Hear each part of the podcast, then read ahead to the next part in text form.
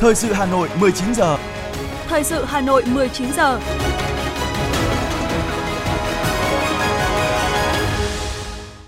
Quang Minh và Phương Nga xin kính chào quý vị và các bạn. Bây giờ là chương trình thời sự của Đài Phát thanh và Truyền hình Hà Nội, phát sóng trực tiếp trên sóng phát thanh. Tối nay thứ sáu ngày 11 tháng 11 năm 2022, chương trình có những nội dung chính sau đây.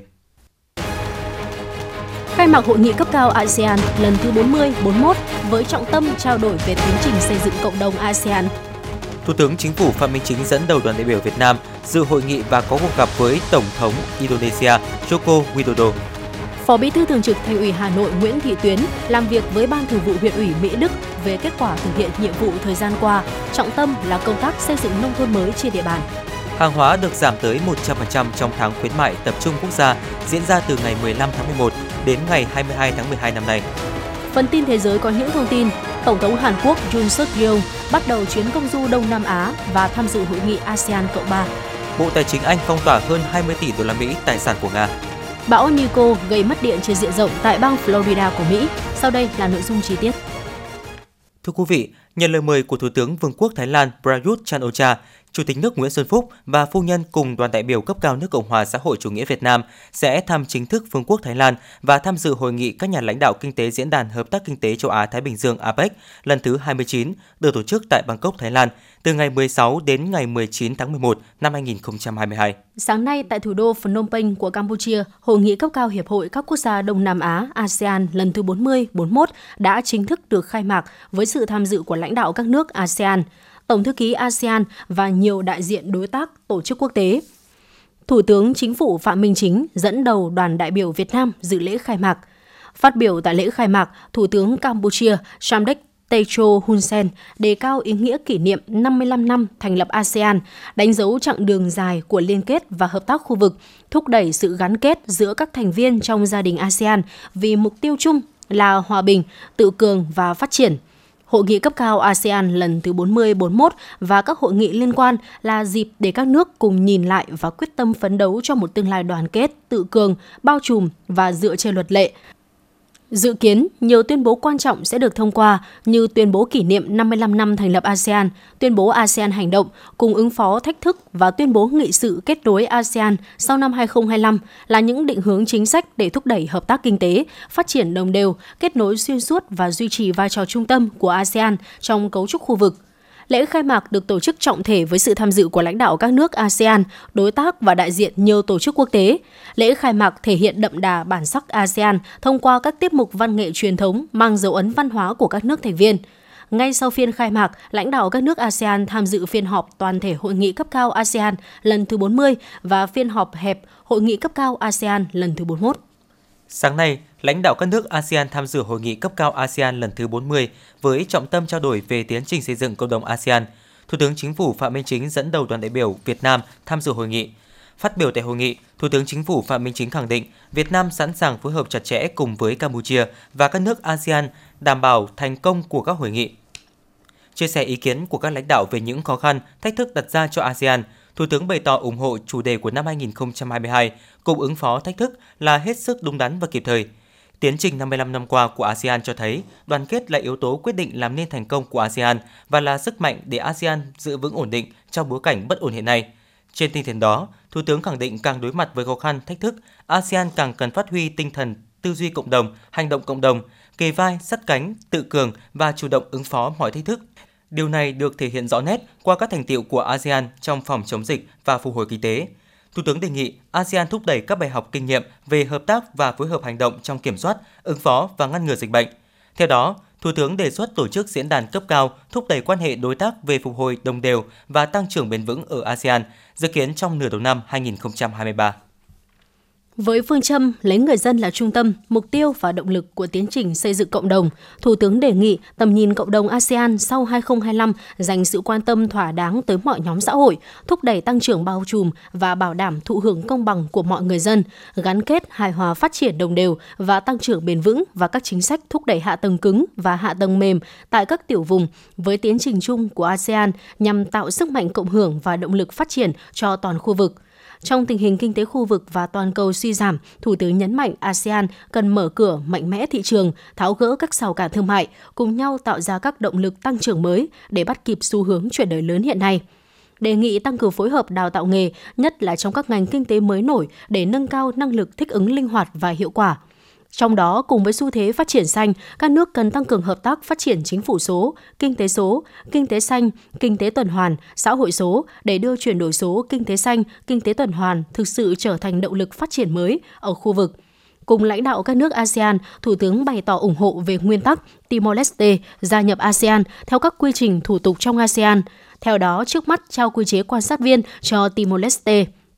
Đối với các vấn đề quốc tế và khu vực, Thủ tướng khẳng định ASEAN cần giữ vai trò trung tâm, trong đó cần thúc đẩy thực hiện đầy đủ và hiệu quả tuyên bố ứng xử của các bên ở Biển Đông, nỗ lực xây dựng bộ quy tắc ứng xử ở Biển Đông hiệu quả thực chất phù hợp với luật pháp quốc tế, trong đó có Công ước Liên Hợp Quốc về luật biển UNCLOS 1982.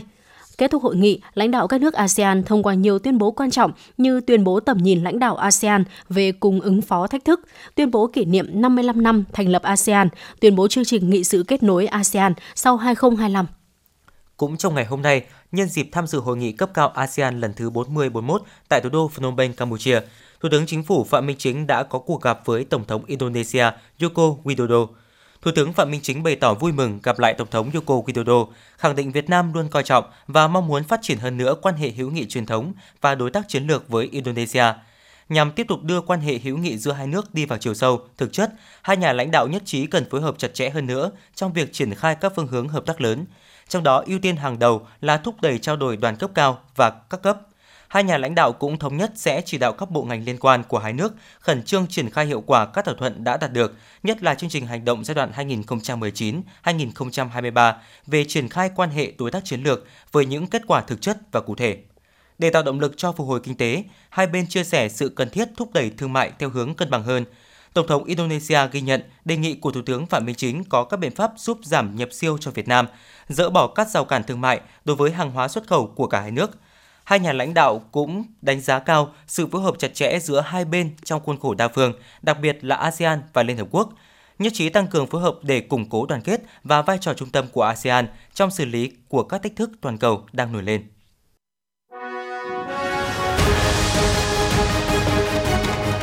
Thời sự Hà Nội, nhanh, chính xác, tương tác cao. Thời sự Hà Nội, nhanh, chính xác, tương tác cao.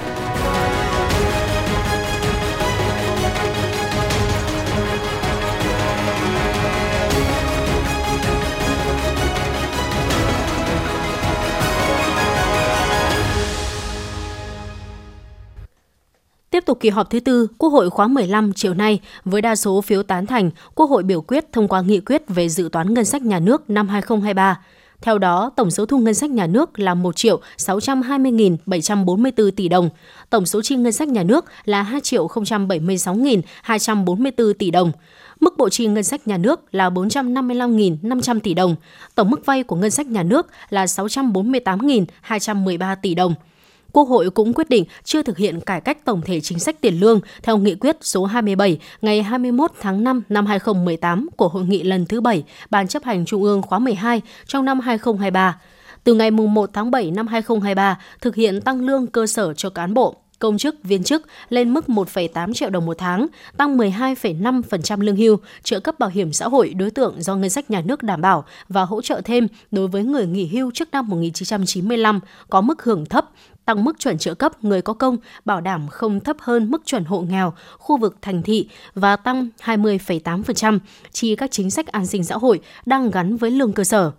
tiếp tục thực hiện cơ chế tài chính thu nhập đặc thù đối với các cơ quan, đơn vị đang thực hiện các cơ chế tài chính thu nhập đặc thù ở trung ương được cấp có thẩm quyền quy định đối với một số cơ quan, đơn vị hành chính nhà nước cho tới khi thực hiện cải cách tổng thể chính sách tiền lương. Cũng trong chiều nay, Quốc hội đã biểu quyết thông qua phân bổ ngân sách trung ương năm 2023 với 453 trên 458 đại biểu tham gia biểu quyết tán thành, chiếm 90,96% tổng số đại biểu Quốc hội. Cụ thể, tổng số thu ngân sách trung ương là 863.567 tỷ đồng, tổng số thu ngân sách địa phương là 757.177 tỷ đồng. Tổng số chi ngân sách trung ương là 1 triệu 294.067 tỷ đồng trong đó dự toán 436.204 tỷ đồng để bổ sung cân đối ngân sách, bổ sung có mục tiêu cho ngân sách địa phương. Nghị quyết cũng yêu cầu khẩn trương hoàn thiện các văn bản hướng dẫn thực hiện ba chương trình mục tiêu quốc gia, kịp thời phân bổ, giao vốn để bảo đảm đẩy nhanh tiến độ thực hiện, giải ngân nguồn vốn trong năm 2023 xây dựng phương án phân bổ 1.208,188 tỷ đồng vốn đầu tư phát triển, vốn trong nước là 183,188 tỷ đồng, vốn nước ngoài 1.025 tỷ đồng, kế hoạch vốn ngân sách trung ương năm 2023 của chương trình mục tiêu quốc gia nông thôn mới và chương trình mục tiêu quốc gia phát triển kinh tế xã hội vùng đồng bào dân tộc thiểu số và miền núi cho từng bộ, cơ quan trung ương và từng tỉnh, thành phố trực thuộc trung ương, trình Ủy ban Thường vụ Quốc hội xem xét, quyết định trước ngày 31 tháng 3 năm 2023.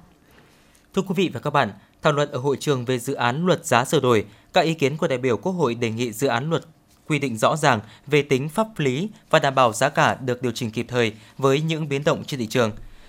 Tán thành sự cần thiết sửa đổi luật giá, các đại biểu nêu rõ việc sửa đổi luật giá để quản lý giá theo cơ chế thị trường có sự điều tiết của nhà nước, đảm bảo chặt chẽ, công khai, minh bạch, xử lý các vướng mắc, khắc phục những bất cập, tồn tại như lợi ích nhóm, trục lợi, tiêu cực và lãng phí. Tuy nhiên, các đại biểu cho rằng việc sửa đổi luật giá rất khó vì tác động trực tiếp đến đời sống kinh tế xã hội của người dân, quan hệ kinh tế và cung cầu của thị trường. Do đó, cần phải có đánh giá tác động cụ thể, nhiều chiều để giải quyết thấu đáo các vấn đề vướng mắc trong thực tiễn luôn diễn biến phức tạp và khó lường. Đại biểu Nguyễn Ngọc Sơn, đoàn Hải Dương nêu rõ. Tại khoản 2 điều 14 Hiến pháp 2014 quy định quyền con người, quyền công dân chỉ có thể bị hạn chế theo quy định của luật. Thực tế cho thấy giá là vấn đề ảnh hưởng tác động trực tiếp đến quyền và lợi ích hợp pháp của từng người dân, doanh nghiệp liên quan đến sự bình ổn của thị trường. Tôi cho rằng các quy định liên quan đến quyền và lợi ích hợp pháp của người dân cần được công khai, minh bạch, cần được quy định rõ trong luật để tránh sự tùy tiện trong việc mở rộng hoặc thu hẹp phạm vi các mặt hàng bình ổn giá. Đề cập tới việc quy định lập quỹ bình ổn giá trong dự thảo luật có thể không còn phù hợp, đại biểu Đỗ Ngọc Thịnh, đoàn Khánh Hòa phân tích. Vậy không rõ vai trò của quỹ bình ổn giá xăng dầu ở đâu? Liệu có nên duy trì quỹ này nữa hay không? Có nên chăng đã đến lúc phải thay đổi cơ chế quỹ bình ổn giá bằng các công cụ điều tiết giá khác hiệu quả hơn để giá cả hàng hóa vận hành theo quy luật của thị trường. Vấn đề này cần được Liên Bộ Tài chính Công Thương cân nhắc một cách thận trọng hơn. Vì vậy, tôi cho rằng việc quy định lập quỹ bình ổn giá thành một điều luật riêng tại dự thảo tại điều 22 là có thể không phù hợp. Về quy định, Hội đồng Nhân dân có ý kiến về quyết định giá hàng hóa dịch vụ. Một số ý kiến cho rằng, Ban soạn thảo cần xem xét sự cần thiết có quy định này và quy định rõ tại dự thảo luật. Đại biểu Trần Thị Thu Hằng, Đắk Nông đề nghị. Ban soạn thảo nghiên cứu quy định cụ thể hơn về trường hợp nào là xin ý kiến của Hội đồng Nhân dân, trường hợp nào giao cho Ủy ban Nhân dân quyết định để đảm bảo cơ sở pháp lý khi áp dụng vào thực tiễn. Đồng thời, việc cho ý kiến cũng không quy định rõ theo phương thức nào, tại cuộc họp nào hay bằng văn bản, nếu bằng văn bản thì dùng loại văn bản nào, xác định rõ đối tượng cho ý kiến là toàn bộ chủ trương hay một phần nội dung. Dự thảo luật giảm bớt thẩm quyền, trách nhiệm của Bộ Tài chính trong việc định giá trong việc giả soát biểu mẫu kê khai giá đối với doanh nghiệp trung ương. Tuy nhiên, đại biểu Nguyễn Thị Kim Thúy, đoàn Đà Nẵng cho rằng phân cấp phân quyền phải luôn đi với việc nâng cao năng lực để thực hiện. Phân cấp phân quyền phải luôn đi với việc đi đôi với việc là nâng cao cái năng lực để mà thực hiện. Chứ nếu như mà xuống nước trước tập bơi sau là cái việc làm nguy hiểm.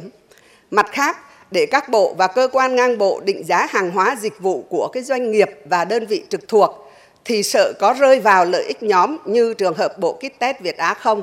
Vì nguyên nhân tham nhũng nhiều khi nằm ngay trong những cái quy định bất hợp lý của pháp luật. Những thách thức qua cái phân cấp phân quyền đặt ra trong cái dự thảo luật này là rất lớn, Quốc hội cân nhắc thận trọng. Tôi đề nghị bổ sung quy định về thẩm quyền trách nhiệm của Bộ Tài chính trong việc định giá, rà soát biểu mẫu kê khai giá của các cái doanh nghiệp ở trung ương. Theo các đại biểu, thực tế nhiều những vụ án tham nhũng tiêu cực bị phát hiện thì đều liên quan đến việc là xác định giá không đúng với giá hàng hóa khi mua hoặc là khi bán tài sản công.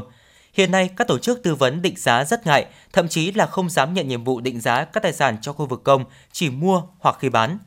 Mặt khác, nhiều cơ quan và nhiều đơn vị công hiện không mua sắm được các tài sản, vật tư hàng hóa. Điển hình như bệnh viện không mua được thuốc chữa bệnh và vật tư y tế, nhiều tài sản công không thể chuyển giao cho khu vực tư nhân như những dự án bất động sản không thể xác định được giá đất để cho các nhà đầu tư đầu tư phát triển. Nguyên nhân căn bản của tình trạng trên là do chưa có những quy định một cách chặt chẽ, một cách cụ thể những căn cứ, phương pháp để xác định giá cả hàng hóa, chưa có các quy định là căn cứ cho những cơ quan định giá, quyết định giá đảm bảo không có tư lợi. Tuy nhiên, pháp luật hiện hành không có công cụ định giá cũng như bảo vệ cho những người làm định giá. Do đó, các đại biểu cho rằng yêu cầu đầu tiên của việc hoàn thiện luật giá lần này là phải lấp khoảng trống về những căn cứ pháp luật để làm cơ sở cho việc xác định giá, phương pháp đánh giá những căn cứ định giá, những nguyên tắc định giá. Dự thảo luật cần phải đưa có một chương riêng về phương pháp, căn cứ và nguyên tắc định giá. Tiếp tục là những thông tin của thành phố. Sáng nay, Ủy viên Trung ương Đảng, Phó Bí thư Thường trực Thành ủy Hà Nội Nguyễn Thị Tuyến, trưởng ban chỉ đạo chương trình số 04 của Thành ủy Hà Nội khóa 17 về đẩy mạnh thực hiện hiệu quả chương trình mục tiêu quốc gia xây dựng nông thôn mới gắn với cơ cấu lại ngành nông nghiệp và phát triển kinh tế nông thôn, nâng cao đời sống vật chất, tinh thần của nông dân giai đoạn 2021-2025. Chương trình số 04 đã chủ trì buổi làm việc với Ban Thường vụ huyện ủy Mỹ Đức về kết quả thực hiện nhiệm vụ thời gian qua. Trọng tâm là công tác xây dựng nông thôn mới trên địa bàn. Cùng dự có Phó Chủ tịch Ủy ban nhân dân thành phố Hà Nội Nguyễn Mạnh Quyền, đại diện lãnh đạo các ban, sở ngành thành phố. Trước khi làm việc tại huyện ủy Mỹ Đức, đoàn công tác của thành phố đã tới thăm làng nghề xã Phùng Xá và kiểm tra thực địa điểm quy hoạch cụm công nghiệp Phùng Xá. Phát biểu tại hội nghị, Phó Bí thư Thường trực Thành ủy Nguyễn Thị Tuyến biểu dương ghi nhận, đánh giá cao những nỗ lực, cố gắng và kết quả thực hiện các nhiệm vụ chính trị của Đảng bộ, chính quyền và nhân dân Mỹ Đức trong thời gian qua. Phó Bí thư Thường trực Thành ủy cũng chỉ rõ những hạn chế còn tồn tại của Mỹ Đức.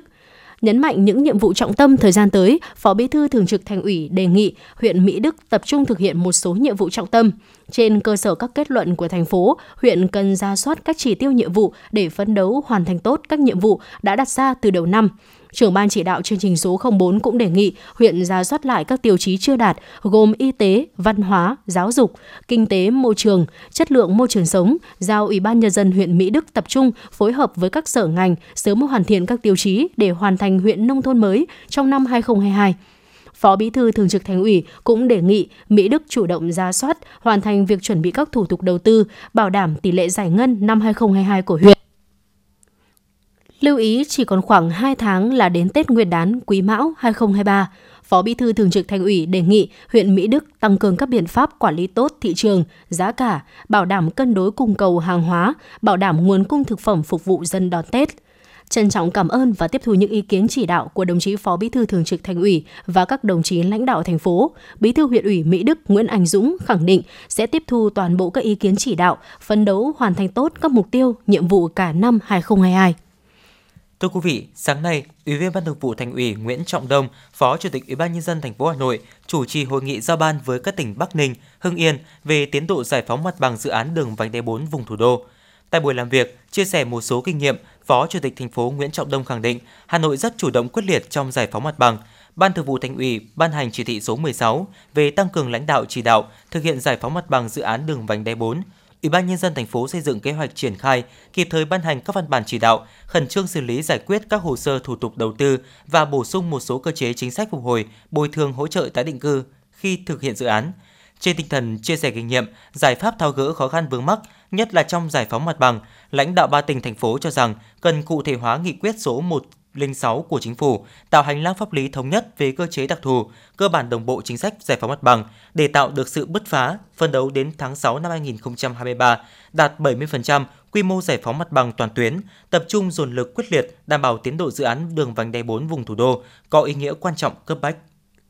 Sáng nay, phường Mai Động, quận Hoàng Mai đã tổ chức lễ kỷ niệm 40 năm ngày thành lập 20 tháng 11 năm 1982, 20 tháng 11 năm 2022. Theo tài liệu lịch sử, Mai Động nằm bên bờ sông Kim Ngưu, phía đông Nam Thăng Long, Hà Nội, là vùng đất có tính lịch sử lâu đời, có truyền thống tốt đẹp nhiều mặt trong đời sống và trong hoạt động dựng nước và giữ nước, gắn bó với lịch sử của dân tộc và của Thăng Long, Đông Đô, Hà Nội. Tháng 11 năm 1982, Mai Động từ một xã huyện Thanh Trì được tách ra thành một phường đô thị thuộc quận Hai Bà Trưng và đến năm 2003 được sát nhập về quận Hoàng Mai. Đến nay, dân số toàn phường hơn 50.000 người. Đảng bộ phát triển trên 1.200 đảng viên, 22 tri bộ, kinh tế trên địa bàn phường phát triển ổn định, thu ngân sách hàng năm đạt và vượt kế hoạch giao, năm sau cao hơn năm trước. Công tác đảm bảo văn minh đô thị ngày càng có nhiều tiến bộ, diện mạo phường ngày càng khang trang, văn minh, sạch đẹp. Công tác giáo dục, văn hóa đạt nhiều thành tích, an ninh chính trị được giữ vững. Đảng bộ phường nhiều năm liên tục đạt hoàn thành xuất sắc và hoàn thành tốt nhiệm vụ. Năm 2021, phường Mai Động vinh dự đón đồng chí Chủ tịch nước, lãnh đạo Trung ương và thành phố về thăm, biểu dương mô hình tự quản vùng xanh an toàn trong công tác phòng chống dịch bệnh COVID-19 kỷ niệm 40 năm thành lập phường là dịp để Đảng bộ, chính quyền và nhân dân trong phường thêm quyết tâm thống nhất trong nhận thức và hành động trên mọi lĩnh vực công tác, tập trung vào các khâu đột phá, giải quyết kịp thời những vấn đề dân sinh bức xúc, tiếp tục cải thiện và nâng cao đời sống vật chất, tinh thần của nhân dân. Thông tin mới nhất từ Bộ Nông nghiệp và Phát triển Nông thôn cho biết, Tổng cục Hải quan Trung Quốc đã ký nghị định thư xuất khẩu khoai lang, tổ yến, yến rào Việt Nam sang Trung Quốc. Đây cũng là nông sản thứ 12 và 13 lấy được visa vào thị trường này sau 11 loại quả bao gồm thanh long, nhãn, chôm chôm, xoài, mít, dưa hấu, chuối, măng cụt, vải và sầu riêng. Được biết, sau quả chuối, với các nông sản khác cũng phải vậy. Bộ Nông nghiệp và Phát triển Nông thôn sẽ cùng các bộ ngành xây dựng đề án phát triển cho từng loại trái cây phù hợp với từng thị trường. Thưa quý vị, mức khuyến mại tối đa, mức tối đa giá trị hàng hóa, dịch vụ dùng để khuyến mại và mức giảm giá tối đa đối với hàng hóa dịch vụ được khuyến mại có thể lên đến 100% trong tháng khuyến mại tập trung quốc gia diễn ra từ ngày 15 tháng 11 tới ngày 22 tháng 12. Đây là thông tin được đưa ra tại buổi họp giới thiệu chương trình Tháng khuyến mại tập trung quốc gia 2022 Việt Nam Grand Sale 2022 do Cục Xúc tiến Thương mại, Bộ Công Thương tổ chức vào sáng nay tại Hà Nội. Đại diện ban tổ chức cũng khẳng định đồng hành với cộng đồng các doanh nghiệp và người tiêu dùng trên cả nước trong chương trình sẽ là sự phối hợp giữa các cơ quan quản lý nhà nước, các hiệp hội ngành hàng, các tổ chức và người dân trong việc quảng bá, hướng dẫn, kiểm tra, giám sát hoạt động khuyến mại của các doanh nghiệp, góp phần bảo đảm tính công khai, minh bạch, tuân thủ đầy đủ các quy định của pháp luật cũng như quyền lợi của người tiêu dùng. Thưa quý vị, từ 15 giờ chiều nay, ngày 11 tháng 11, theo điều chỉnh của Liên Bộ Công Thương Tài chính, giá xăng dầu trong nước đồng loạt tăng – trong đó, giá xăng RON 95 tăng hơn 1.000 đồng một lít so với giá bán lẻ hiện hành, gần chạm mốc 24.000 đồng một lít. Cụ thể, xăng E5 RON 92 không cao hơn 22.711 đồng một lít, tăng 838 đồng một lít so với giá bán lẻ hiện hành, thấp hơn xăng RON 95 là 1.156 đồng một lít. Xăng RON 95 không cao hơn 23.867 đồng một lít, tăng 1.111 đồng một lít so với giá bán lẻ hiện hành dầu diesel 0,05S không cao hơn 24.983 đồng một lít, giảm 87 đồng một lít so với giá bán lẻ hiện hành. Dầu hỏa không cao hơn 24.747 đồng một lít, tăng 964 đồng một lít so với giá bán lẻ hiện hành. Dầu ma rút 180 CST 3.5S không cao hơn 14.760 đồng một kg, tăng 678 đồng một kg so với giá bán lẻ hiện hành. Đây cũng là lần tăng giá thứ tư liên tiếp. Thưa quý vị, sau khi giảm đáng kể vào hôm qua, ngày 11 tháng 11, giá vàng trong nước đảo chiều tăng từ 200.000 tới 400.000 đồng một lượng. Cụ thể, công ty trách nhiệm hữu hạn một thành viên vàng bạc đá quý Sài Gòn niêm yết giá vàng miếng SJC ở mức 66,6 triệu đồng một lượng mua vào, tới 67,6 triệu đồng một lượng bán ra, tăng 300.000 đồng một lượng mỗi chiều so với cuối ngày mùng 10 tháng 11 công ty cổ phần vàng bạc đá quý Phú Nhuận tăng 100.000 đồng một lượng chiều mua và 200.000 đồng một lượng chiều bán, để là 66,6 triệu đồng một lượng mua vào, 67,6 triệu đồng một lượng bán ra. Công ty trách nhiệm hữu hạn Bảo Tín Minh Châu tăng 300.000 đồng một lượng chiều mua và 410.000 đồng một lượng chiều bán, niêm yết với giá là 66,61 triệu đồng một lượng mua vào, 67,59 triệu đồng một lượng bán ra chênh lệch giữa giá mua và bán phổ biến ở mức 980.000 tới 1 triệu đồng một lượng. Trước đó, ngày 10 tháng 11, giá vàng giảm 200.000 đồng một lượng. Thưa quý vị và các bạn, xác định vai trò chủ đạo trong cung cấp tài chính cho nông nghiệp, góp phần đưa nông nghiệp thành một trong những mũi nhọn của nền kinh tế thủ đô, hệ thống ngân hàng mà chủ đạo là ngân hàng nông nghiệp đã quyết liệt triển khai các giải pháp về tiền tệ, nâng cao chất lượng tín dụng, điều chỉnh mạnh cơ cấu tín dụng theo hướng tập trung cho vay nông nghiệp, nông thôn, xuất khẩu, công nghiệp hỗ trợ, doanh nghiệp nhỏ và vừa, xây dựng nông thôn mới, cung ứng dịch vụ ngân hàng tiện ích đáp ứng ngày càng tốt nhu cầu về vốn và dịch vụ khách hàng.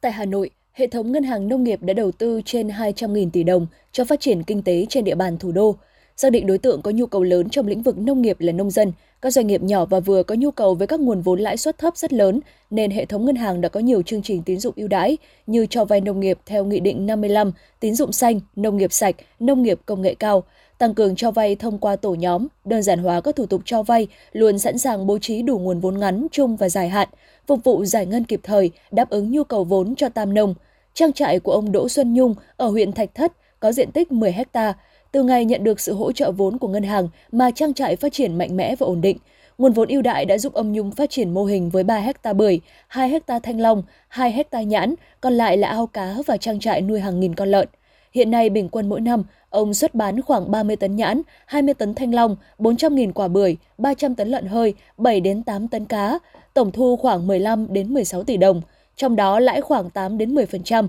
tạo công ăn việc làm thường xuyên cho nhiều lao động địa phương. Ông Đỗ Xuân Nhung, xã Kim Quan, huyện Thạch Thất chia sẻ.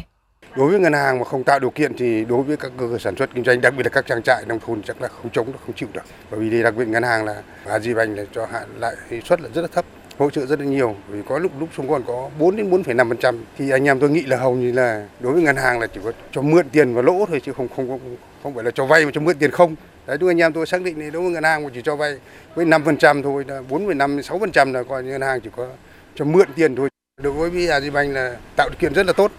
Bởi vì lúc nào mà mà cần thì vốn thì là ra ngân hàng đối với anh chị là tạo điều kiện rất là tốt nhà mình à, đại hạn mức thế nên là cứ trả rồi cái thì ngân hàng lại, lại chỉ có một hai ngày là lại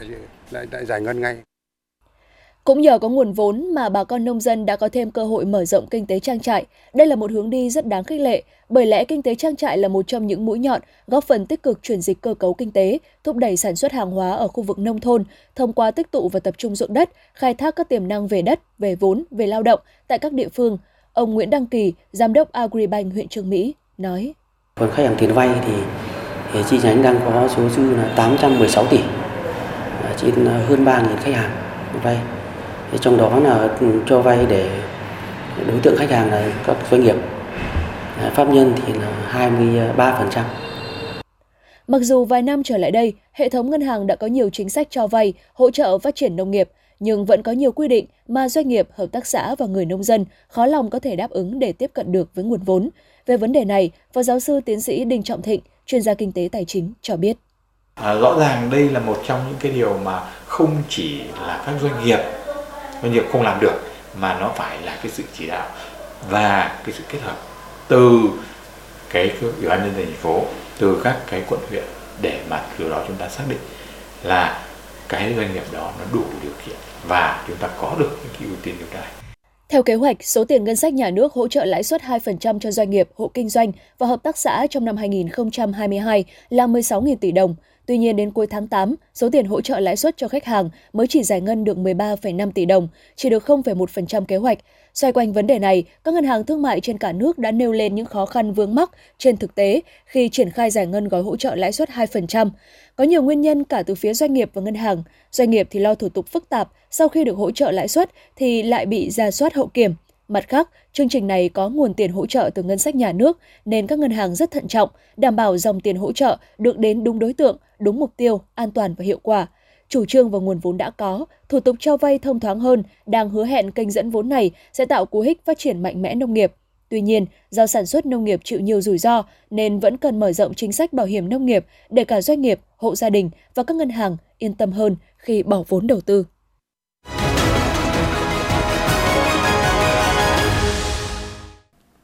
Chuyển sang thông tin khác, Sáng nay tại Hà Nội, Cục Bản quyền tác giả đã tổ chức hội thảo về hoạt động đăng ký quyền tác giả, quyền liên quan và lấy ý kiến dự thảo thông tư quy định mẫu trong hoạt động đăng ký quyền tác giả, quyền liên quan. Trong những năm gần đây, lĩnh vực quyền tác giả, quyền liên quan đang được xã hội rất quan tâm, nhất là trong thời điểm Việt Nam thi hành các cam kết về sở hữu trí tuệ trong các FTA mà Việt Nam đã và đang đàm phán hoặc đã ký kết phê chuẩn để đảm bảo văn bản quy định chi tiết được ban hành và có hiệu lực cùng thời điểm có hiệu lực của luật sửa đổi, bổ sung một số điều của luật sở hữu trí tuệ 2022, Bộ Văn hóa, Thể thao và Du lịch đang tích cực phối hợp với các cơ quan có liên quan xây dựng dự thảo thông tư quy định mẫu trong hoạt động đăng ký quyền tác giả, quyền liên quan. Theo đó, công tác đăng ký quyền tác giả sẽ được đơn giản thủ tục hành chính, các cơ quan chức năng sẽ hỗ trợ chủ sở hữu để công tác đăng ký ngày càng phục vụ tốt và đảm bảo đúng quy định pháp luật. Việc đăng ký quyền tác giả không phải là quy định bắt buộc nhưng là công cụ hữu hiệu để hạn chế và xử lý vi phạm trong lĩnh vực bản quyền.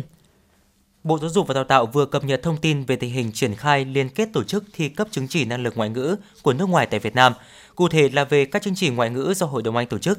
Cụ thể, ngày hôm nay 11 tháng 11, Thứ trưởng Bộ Giáo dục và Đào tạo Nguyễn Hữu Độ đã ký ban hành quyết định phê duyệt liên kết tổ chức thi cấp chứng chỉ tiếng Anh APTIS giữa công ty trách nhiệm hữu hạn British Cultural Việt Nam,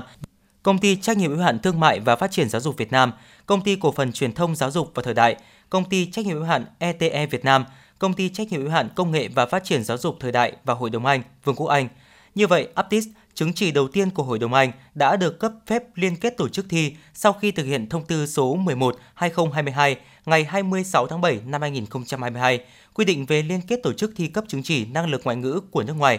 Hiện nay, Bộ Giáo dục và Đào tạo đang đôn đốc phía Hội đồng Anh hoàn thiện nốt những thủ tục để cấp phép chương trình IELTS. Đồng thời, việc cấp phép cho các chứng chỉ khác đang được khẩn trương thực hiện.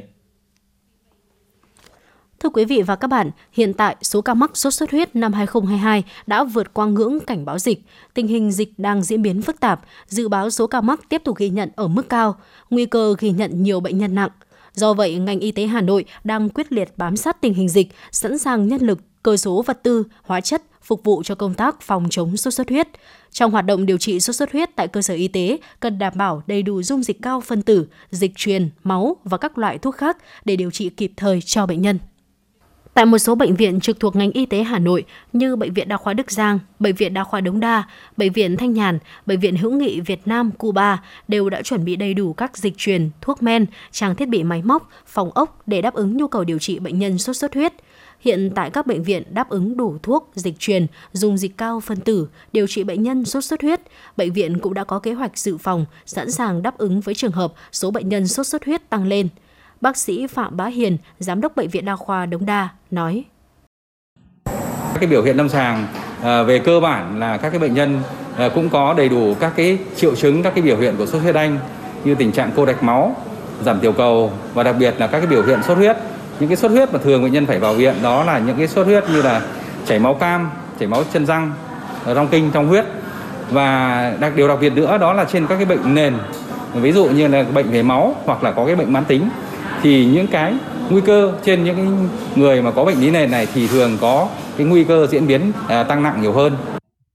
Ông Vũ Cao Cương, Phó Giám đốc Sở Y tế Hà Nội cho biết, giải pháp quan trọng nhất là công tác tổng vệ sinh môi trường, tăng cường giám sát, phát hiện sớm ổ dịch và bệnh nhân mắc sốt xuất huyết để có những phương án xử lý kịp thời, không để dịch bệnh bùng phát, lây lan ra cộng đồng. Sở Y tế đề nghị các địa phương vào cuộc phòng chống dịch sốt xuất huyết tương tự như dịch COVID-19, đồng thời tăng cường công tác tuyên truyền để người dân không chủ quan, phát hiện sớm các triệu chứng của bệnh. Khi có những dấu hiệu nghi ngờ mắc sốt xuất huyết, cần đến ngay các cơ sở y tế gần nhất để được khám, tư vấn và điều trị kịp thời. Đối với cả các địa phương trong cái công tác phòng chống xuất huyết thì có một số nội dung cần phải lưu ý. Thứ nhất là tăng cường cái công tác truyền thông ờ, tới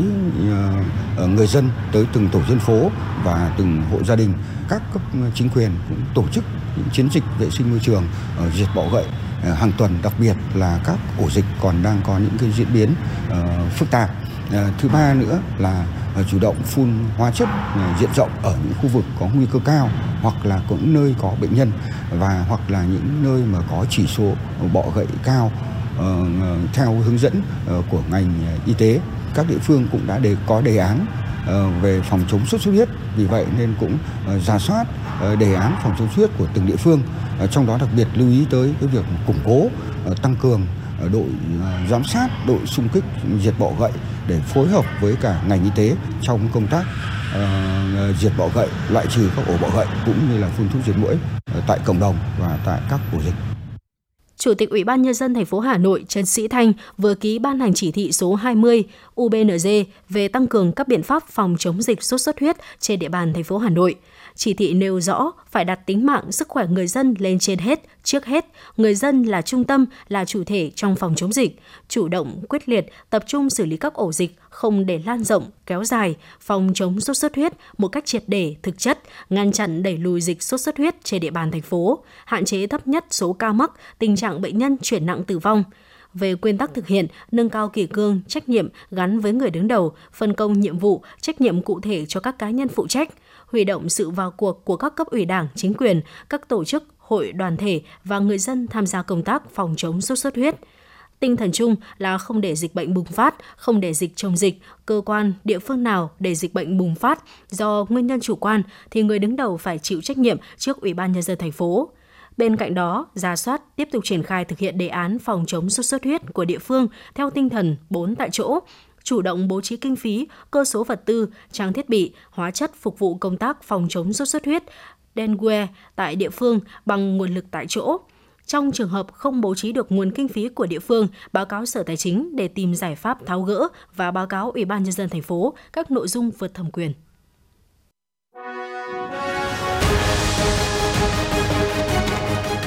FM90 cập nhật trên mọi cung đường. FM90 cập nhật trên mọi cung đường.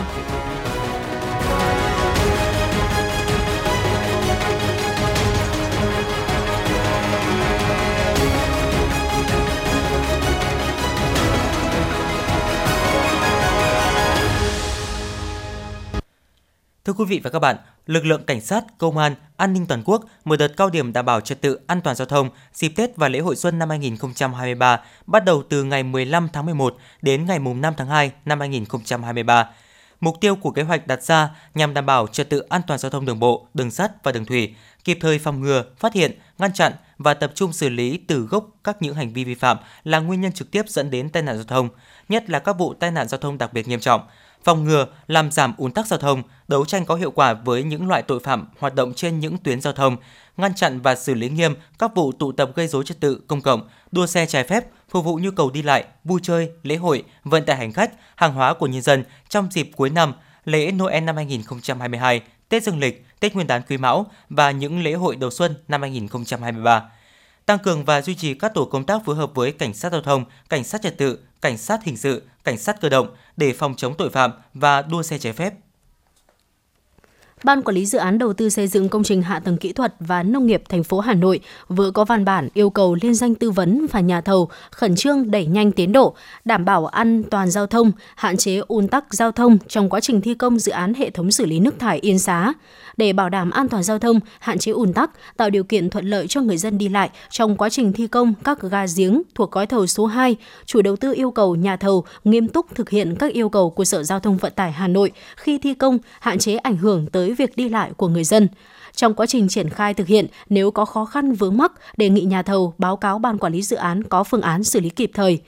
Được biết, dự án hệ thống xử lý nước thải Yên Xá Hà Nội có tổng vốn đầu tư hơn 61 triệu yên, tương đương với 16.293 tỷ đồng, được khởi công ngày 7 tháng 10 năm 2016. Dự án đi vào hoạt động sẽ xử lý một phần nước thải sinh hoạt cho các quận Đống Đa, Ba Đình, Tây Hồ, Cầu Giấy, Hà Đông, Hai Bà Trưng và huyện Thanh Trì. Thưa quý vị, nhân ngày độc thân thế giới ngày 11 tháng 11, trang web du lịch trực tuyến Booking đã thực hiện một cuộc khảo sát về những địa điểm du khách thích ghé thăm khi đi du lịch một mình. Gần 50.000 du khách đến từ 31 quốc gia và vùng lãnh thổ trên thế giới sử dụng ứng dụng đặt phòng nổi tiếng đã bình chọn Hà Nội là một trong 5 điểm đến lý tưởng để tận hưởng những ngày độc thân vui vẻ. Thủ đô Hà Nội của Việt Nam được nhận định là điểm đến hàng đầu cho những chuyến du lịch với chi phí hợp lý, phù hợp với nhiều đối tượng du khách. Ngoài Hà Nội, các điểm đến được nhiều người bình chọn nhất là thành phố Liverpool, Anh, đảo Kongai, Thái Lan, thị trấn Buzio, Brazil và quần đảo Yamaya của Nhật Bản.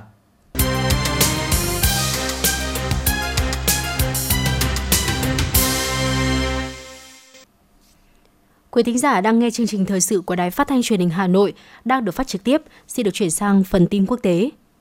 Sáng nay, 11 tháng 11, Tổng thống Hàn Quốc Yoon suk yeol đã lên đường bắt đầu chuyến công du Đông Nam Á kéo dài 6 ngày với chặng dừng chân đầu tiên là thủ đô Phnom Penh, Campuchia để tham dự hội nghị cấp cao ASEAN và các hội nghị liên quan khác. Dự kiến trong chuyến công du lần này, Tổng thống Yoon suk yeol sẽ trình bày về chiến lược Ấn Độ Dương-Thái Bình Dương mới vì tự do, hòa bình và thịnh vượng của Hàn Quốc và công bố sáng kiến liên minh Hàn Quốc-ASEAN. Trong ngày mai, ngày 12 tháng 11, Tổng thống Yoon suk yeol sẽ tham dự hội nghị ASEAN Cộng 3 gồm 10 nước Đông Nam Á và 3 nước đối tác là Hàn Quốc, Trung Quốc và Nhật Bản. Đây là lần đầu tiên lãnh đạo ba nước Hàn, Trung, Nhật tham dự chung một cuộc họp kể từ lần gần đây nhất là vào tháng 12 năm 2019. Và trong ngày 13 tháng 11, Tổng thống Yoon suk yeol sẽ tham dự các sự kiện như Hội nghị Thượng đỉnh Đông Á, Hội nghị Thượng đỉnh Hàn-Mỹ-Nhật và Hội nghị Thượng đỉnh Hàn-Mỹ. Trong chặng dừng chân tiếp theo tại Bali, Indonesia, Tổng thống Yoon suk yeol sẽ tham dự hội nghị cấp cao doanh nghiệp toàn cầu B20 Summit có sự tham gia của các tổ chức kinh tế doanh nghiệp đến từ nhóm các nền kinh tế phát triển và mới nổi hàng đầu thế giới G20 và hội nghị bàn tròn kinh doanh Hàn Quốc Indonesia vào ngày 14 tháng 11. Tại hội nghị thượng đỉnh G20 diễn ra vào ngày 15 tháng 11, Tổng thống Yoon suk yeol sẽ có bài diễn thuyết ở phiên thảo luận về chủ đề lương thực, năng lượng, an ninh và y tế. Nhà Trắng xác nhận Tổng thống Mỹ Joe Biden sẽ gặp Chủ tịch Trung Quốc Tập Cận Bình bên lề hội nghị thượng đỉnh G20 tại Bali, Indonesia vào tuần sau. Cuộc gặp này được kỳ vọng sẽ là một cuộc trò chuyện sâu sắc và thực chất giữa hai nhà lãnh đạo nhằm hiểu rõ hơn về các ưu tiên và ý định của nhau. Tổng thống Nga Vladimir Putin sẽ không trực tiếp tham dự các hoạt động trong khuôn khổ hội nghị thượng đỉnh nhóm các nền kinh tế phát triển và mới nổi hàng đầu thế giới G20, dự kiến diễn ra vào tuần sau tại Bali, Indonesia. Ngoài ra, người phát ngôn Điện Kremlin Dmitry Peskov cho biết quan chức nước này đang tiếp tục thảo luận về các hình thức Tổng thống Putin tham dự hội nghị thượng đỉnh G20 tại Indonesia, cũng như hội nghị cấp cao Diễn đàn Hợp tác Kinh tế Châu Á-Thái Bình Dương APEC tại Bangkok, Thái Lan. Cơ quan năng lượng nguyên tử quốc tế cho biết Iran đã nhất trí đón tiếp phái đoàn cơ quan hạt nhân của Liên Hợp Quốc tại thủ đô Tehran vào tháng này, trong đó dự kiến tổ chức cuộc họp nhằm giải đáp những câu hỏi liên quan nguồn gốc của urani được tìm thấy tại những địa điểm khác nhau tại nước này trong nhiều năm vừa qua. Đáp trả tại lại phía Tehran, cơ quan năng lượng nguyên tử quốc tế cho biết các cuộc điều tra không liên quan áp lực chính trị mà gắn với nhiệm vụ đảm bảo an ninh và an toàn hạt nhân toàn cầu. Văn phòng thực thi trừng phạt tài chính của Bộ Tài chính Anh xác nhận nước này đã phong tỏa 18,39 tỷ bảng Anh, tức là 21 tỷ đô la Mỹ, tài sản của Nga trong giai đoạn từ tháng 2 tới tháng 10 năm 2022 để đáp trả chiến dịch quân sự của Moscow ở Ukraine.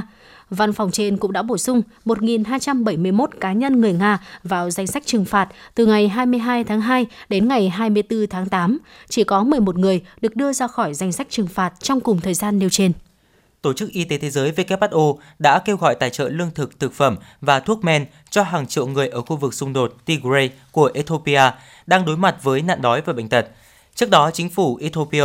và tổ chức này đã đạt được thỏa thuận sau 9 ngày đàm phán dưới sự bảo trợ của Liên minh châu Phi tại Pretoria, Nam Phi. Sau nhiều tháng xem xét, EU đã phê chuẩn vaccine COVID-19 Vipreptin Beta của GSK và Sanofi làm mũi tiêm tăng cường – như vậy, vaccine tăng cường của GSK và Sanofi đã có thể tham gia thị trường vaccine COVID-19 ở châu Âu.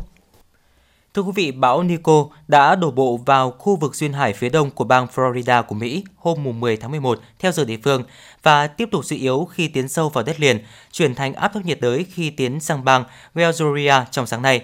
Tính tới thời điểm này, việc triển khai sứ mệnh Artemis 1 đã bị trì hoãn 4 lần do các sự cố kỹ thuật và thời tiết. Dự kiến ngày phóng dự phòng tiếp theo được lên kế hoạch là ngày 19 tháng 11.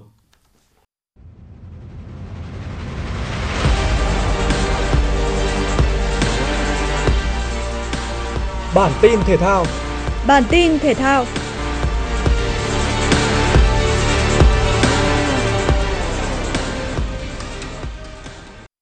Tại giải bóng đá nữ vô địch quốc gia Bồ Đào Nha, tiền đạo Huỳnh Như đã đánh dấu một cột mốc mới khi trở thành cầu thủ Việt Nam đầu tiên ghi đến hai bàn thắng trong một trận đấu tại châu Âu. Cụ thể, Huỳnh Như đã ghi cú đúp bàn thắng trong trận đấu giữa Lanh FC và Famalicão trên sân nhà tại vòng 6 giải vô địch quốc gia Bồ Đào Nha. Một bàn thắng được ghi trên chấm phạt đền ở phút 46 và bàn còn lại được ghi ở phút 76. Ngoài ra, Huỳnh Như cũng kiến tạo giúp đồng đội lập công ấn định tỷ số 3 đều, qua đó giữ lại một điểm cho đội nhà ở lượt trận này.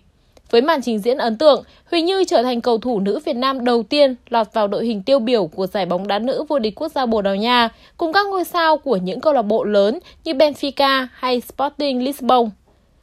Vòng 3 Carabao Cup chứng kiến màn so tài giữa Manchester United và Aston Villa. Sau hiệp 1 không bàn thắng, hiệp 2 trận đấu diễn ra hấp dẫn với tổng cộng 6 pha lập công.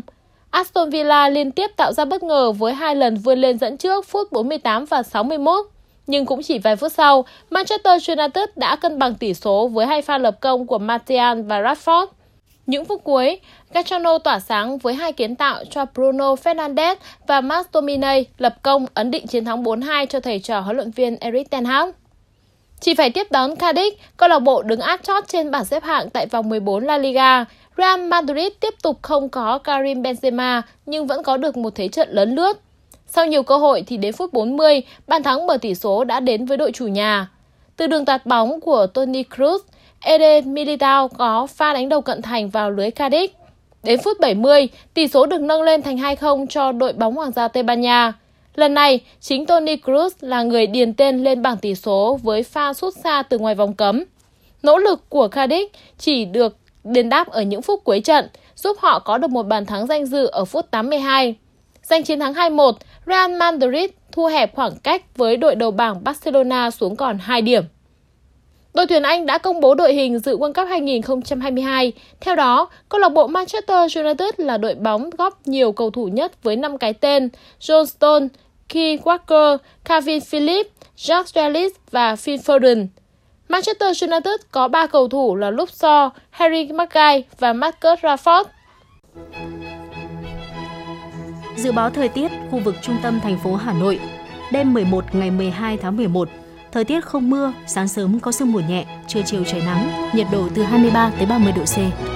Quý vị và các bạn vừa nghe chương trình thời sự tối của Đài Phát thanh và Truyền hình Hà Nội. Chỉ đạo nội dung Nguyễn Kim Khiêm, chỉ đạo sản xuất Nguyễn Tiến Dũng, tổ chức sản xuất Xuân Luyến. Chương trình do biên tập viên Nguyễn Hằng, phát thanh viên Quang Minh Phương Nga và kỹ thuật viên Bích Hoa thực hiện. Thân ái chào tạm biệt.